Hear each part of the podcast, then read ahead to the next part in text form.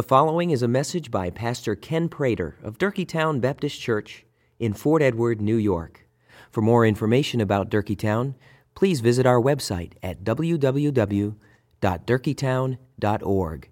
That's D U R K E E T O W N dot O R G. And in your scriptures, Psalm 110.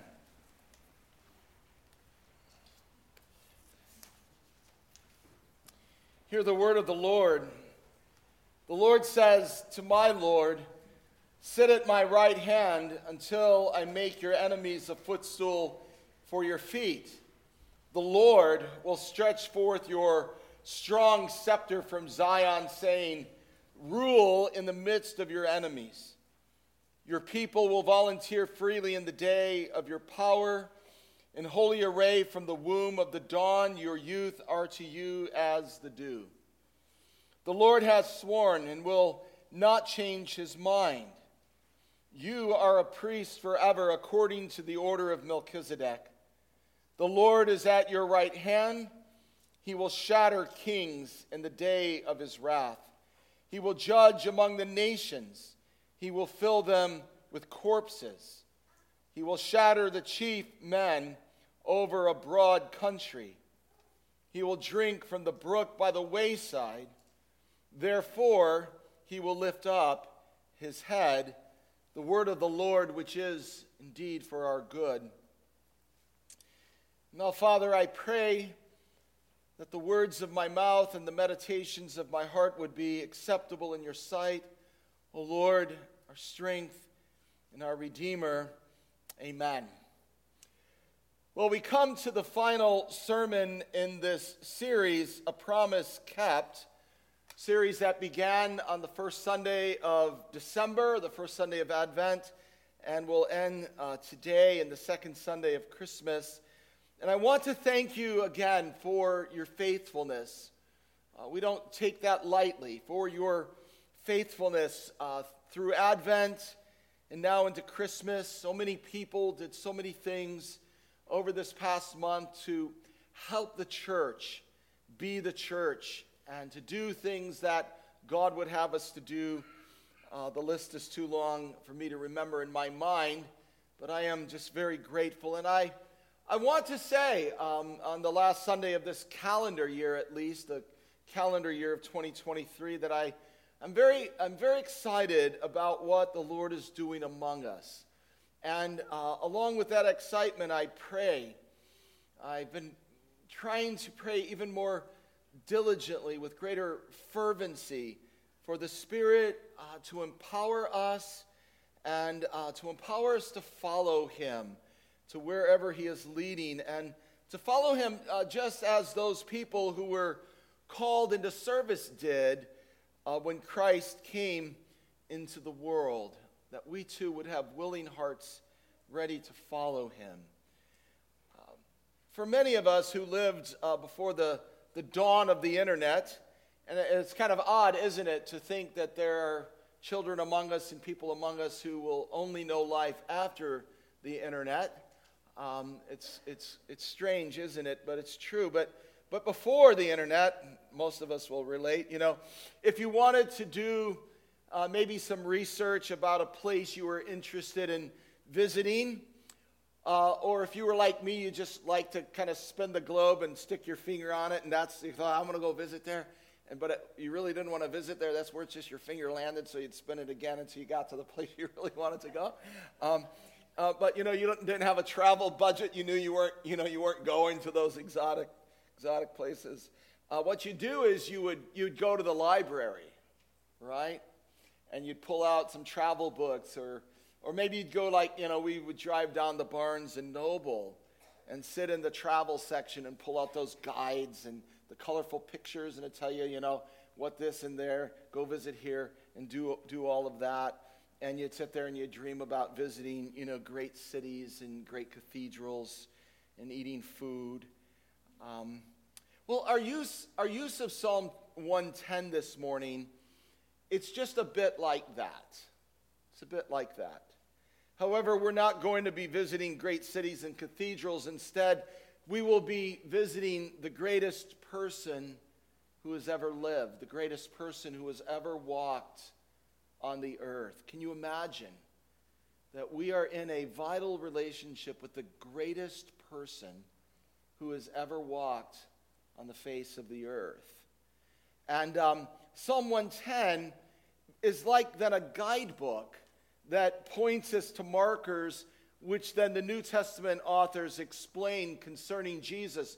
Psalm 110 is the most quoted psalm in all of the Old Testament. And so, therefore, it is like a guidebook into the life of Jesus. And, and so, here's my strategy. And I really wrestled with this yesterday, um, and I finally had to make a decision late in the afternoon.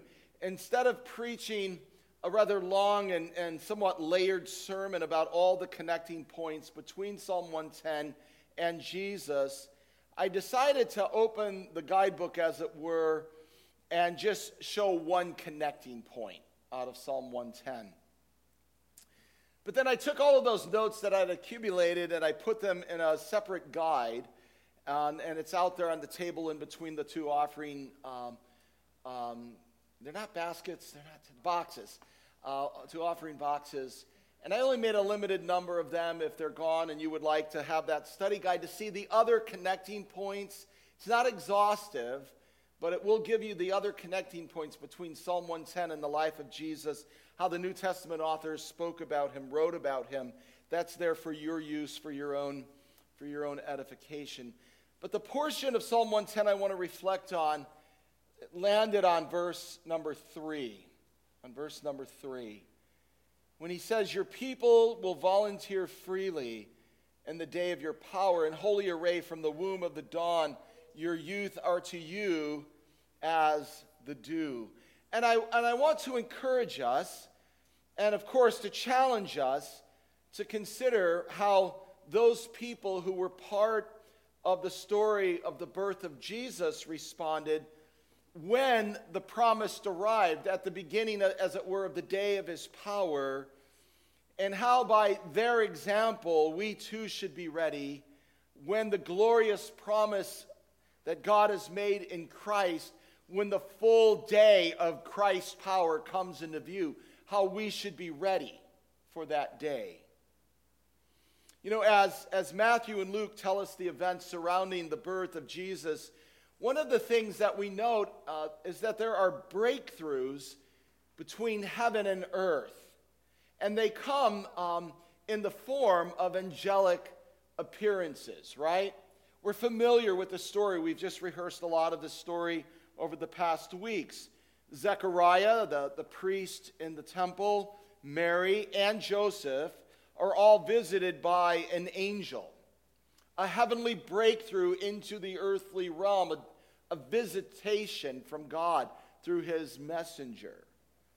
And then, of course, uh, and this really shows up prominent in Luke's accounting of the birth of Christ, is the w- work and role of the Holy Spirit. So, the Spirit, another breakthrough from the heavenly into the earthly, playing a prominent role in the life of Elizabeth and baby John that is still in the room. You might, might recall when uh, Mary comes into the room that John begins to do somersaults, right? Still in the womb. And Elizabeth speaks, right? Uh, filled with the Holy Spirit. And Mary speaks, filled with the Holy Spirit. And the Holy Spirit's uh, imprint is all over the birth narrative, the events leading up to the birth of Christ. It's all over the work of the Holy Spirit. And of course, this breakthrough between heaven and earth continues on the night of the birth of Jesus.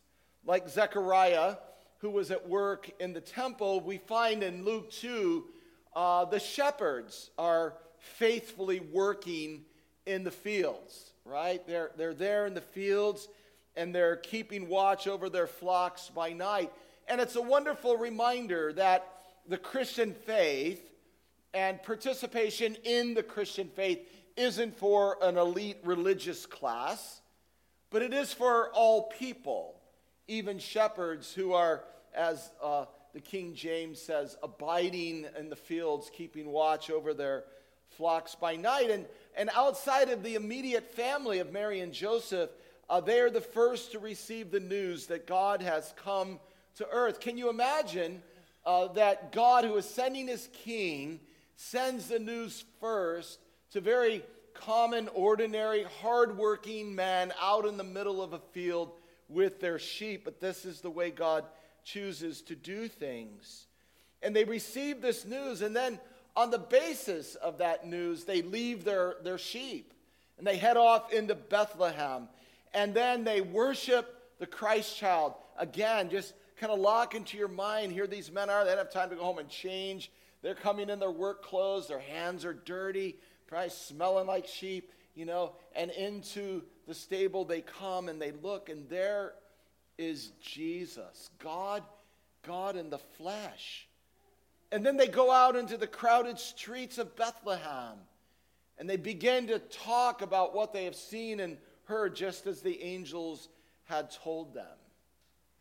And then the story moves forward. It's eight days after the birth of Jesus. Christmas this past Monday, tomorrow, the, the day of his circumcision, which is very important because he is circumcised according to the law.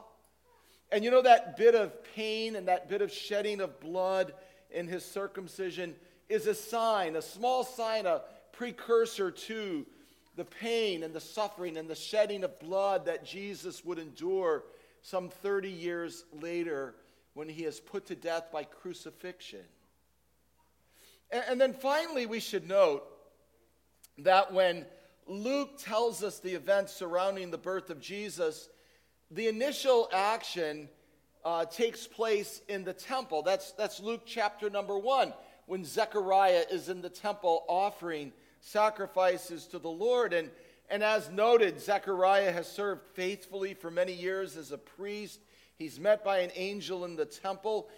But Luke is careful to tell us that he is specifically at the altar of incense, which is part of the holy place where only a priest could go to offer on behalf of the people.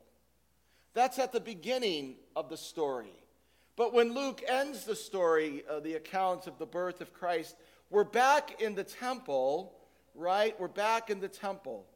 But this time it's not in the holy place, uh, but it's in the place of sacrifice.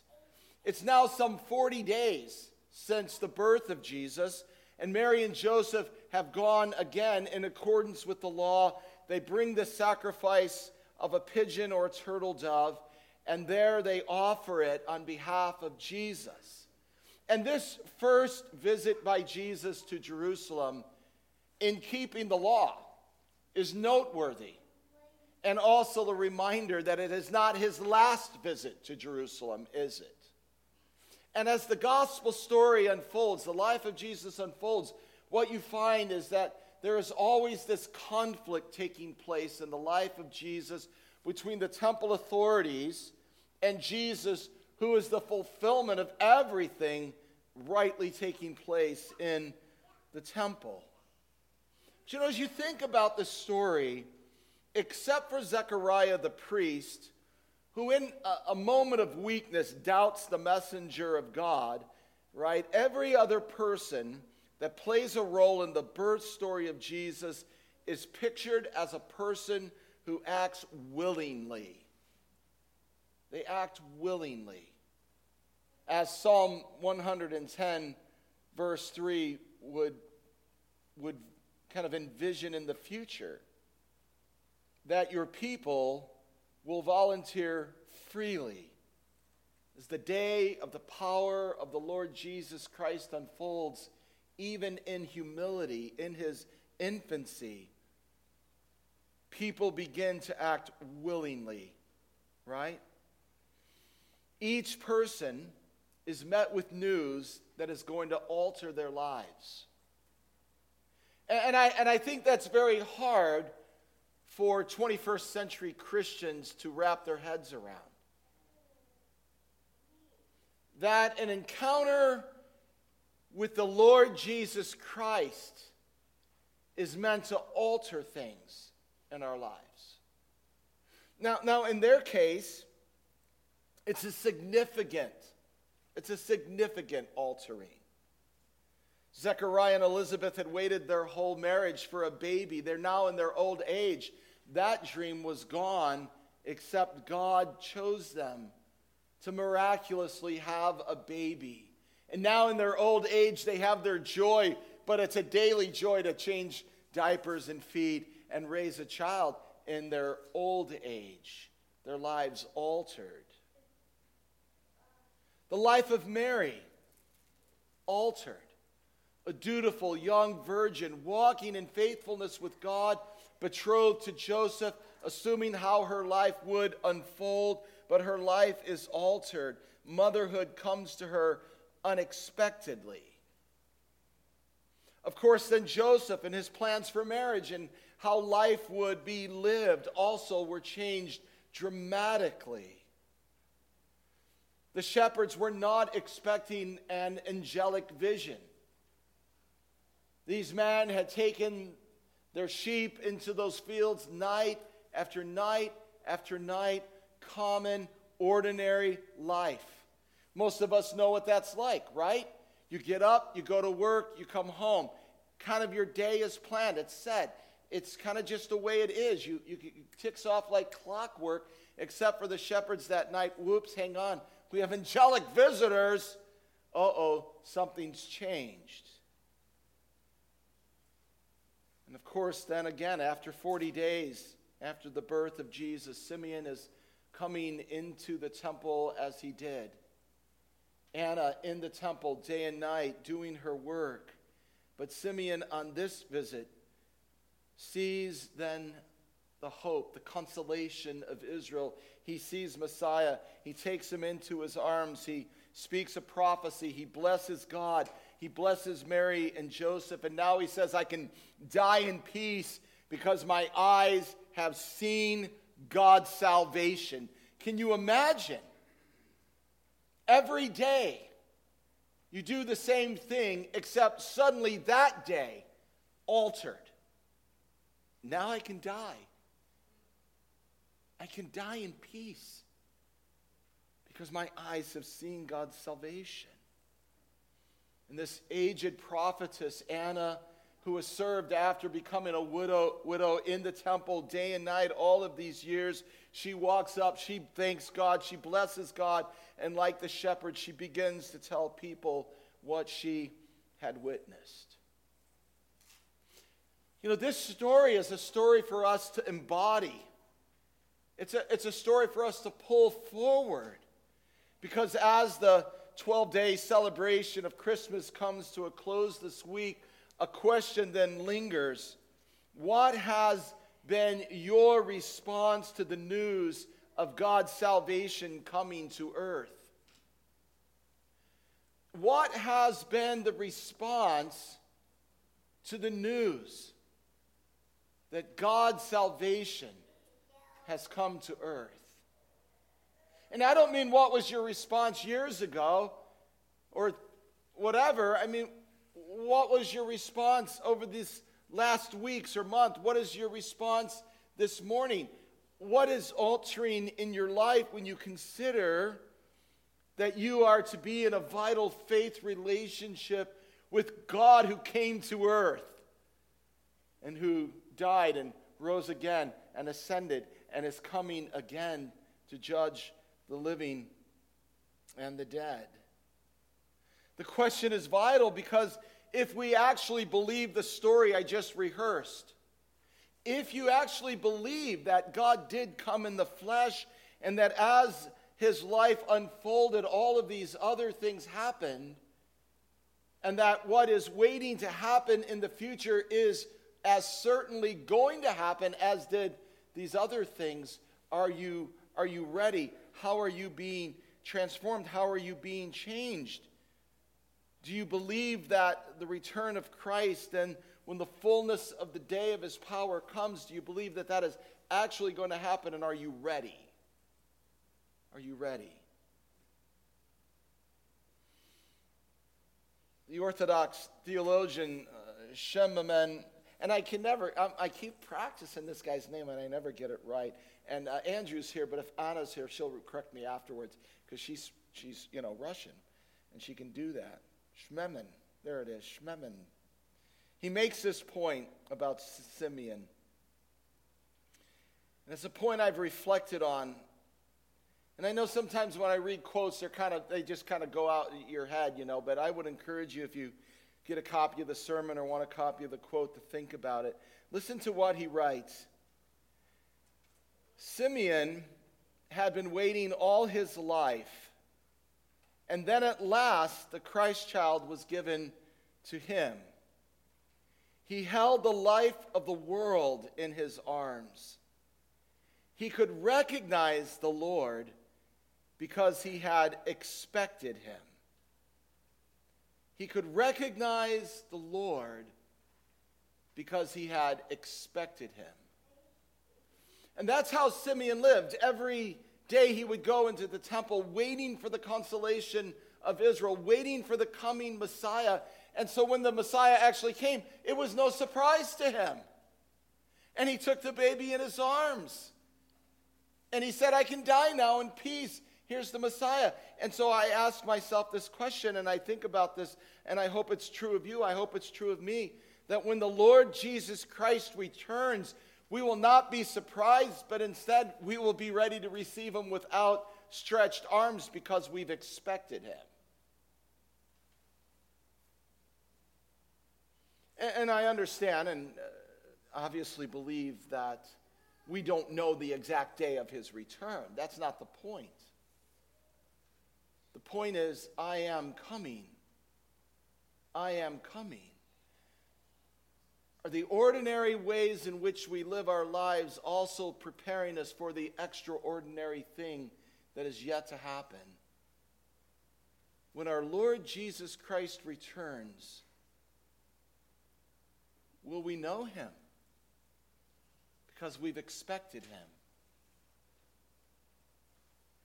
It's a compelling question for me.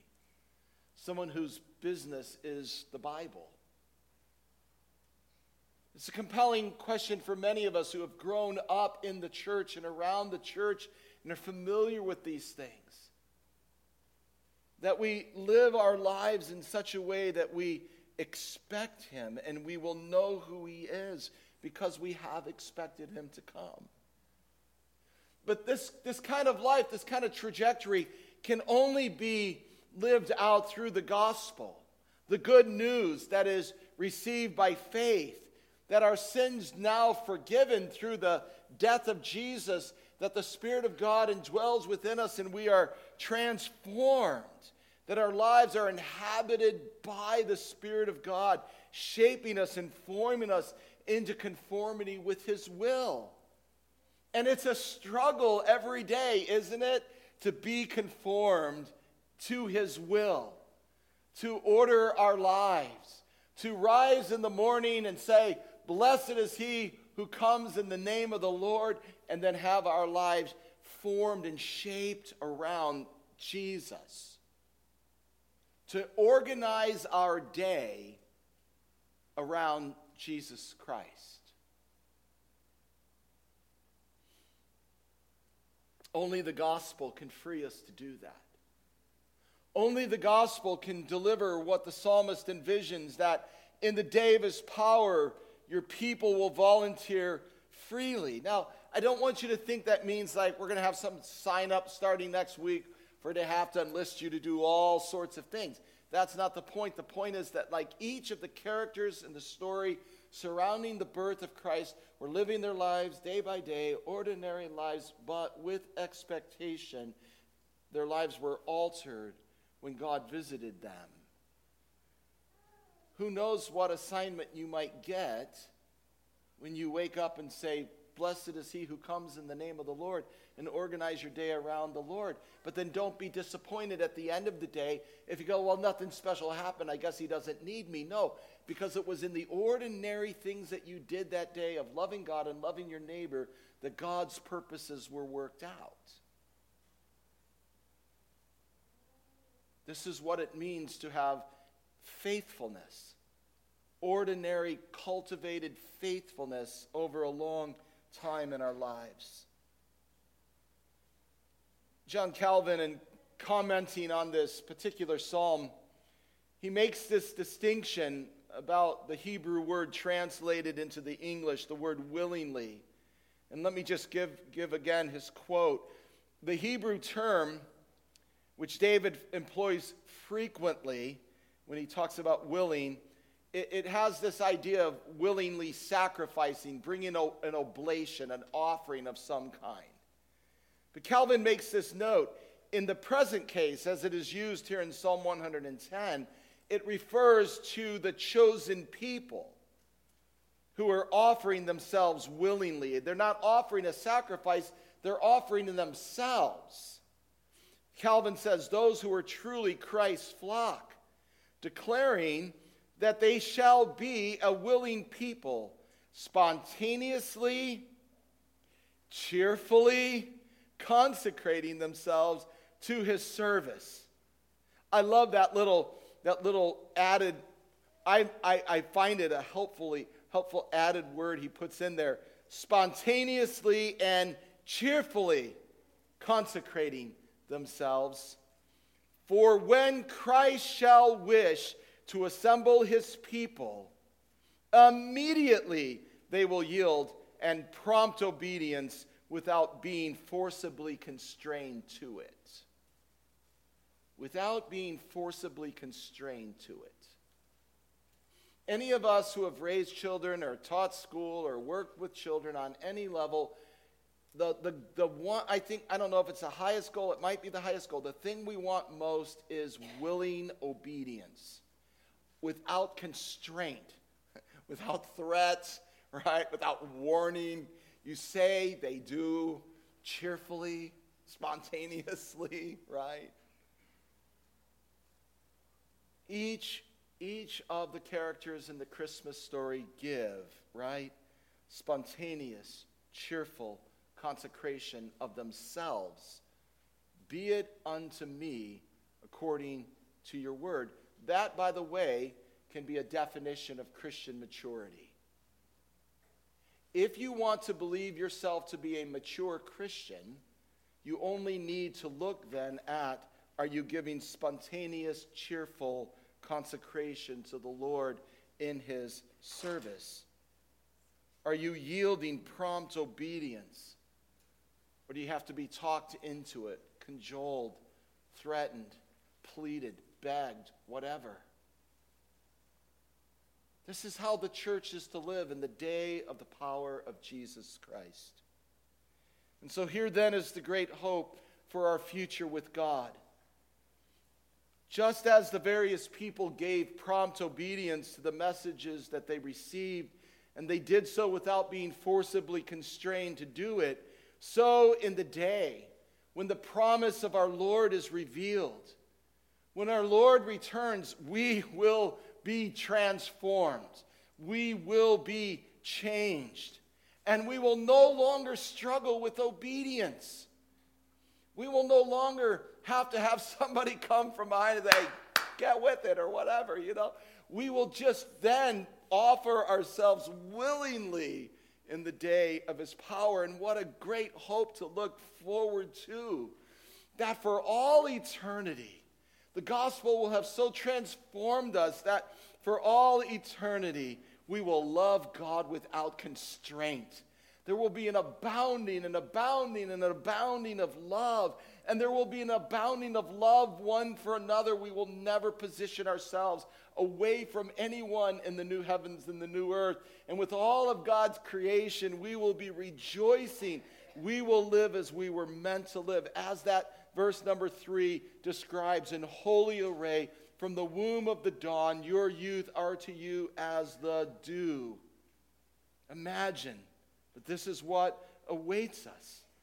You and I, along with people from every tribe and tongue and nation who have been transformed by Jesus Christ, will be like drops of dew spreading over the whole earth. We will be fresh. We will be full of life. We will be full of joy, our bodies made new, and we will worship and we will serve the greatest man who ever walked on the face of this earth, Jesus Christ, who is the King of kings and he is the Lord of lords. Amen. Father, I thank you for your word to us today. If there is anyone uh, in this room um, maybe struggling with obedience or struggling on how to live the Christian life, let them know that they can find help and hope. They don't have to be alone in their struggles, for we all struggle, Lord. And then, Father, I pray that if any do not know you in a personal, saving way, that they would not just think of themselves as being religious or maybe needing some religion, but they would see themselves in need of your salvation, oh God, and you would make that clear to them, and they too would seek help from you to come into a real relationship with you, oh God, in Christ, in whose blessed name I pray. Amen.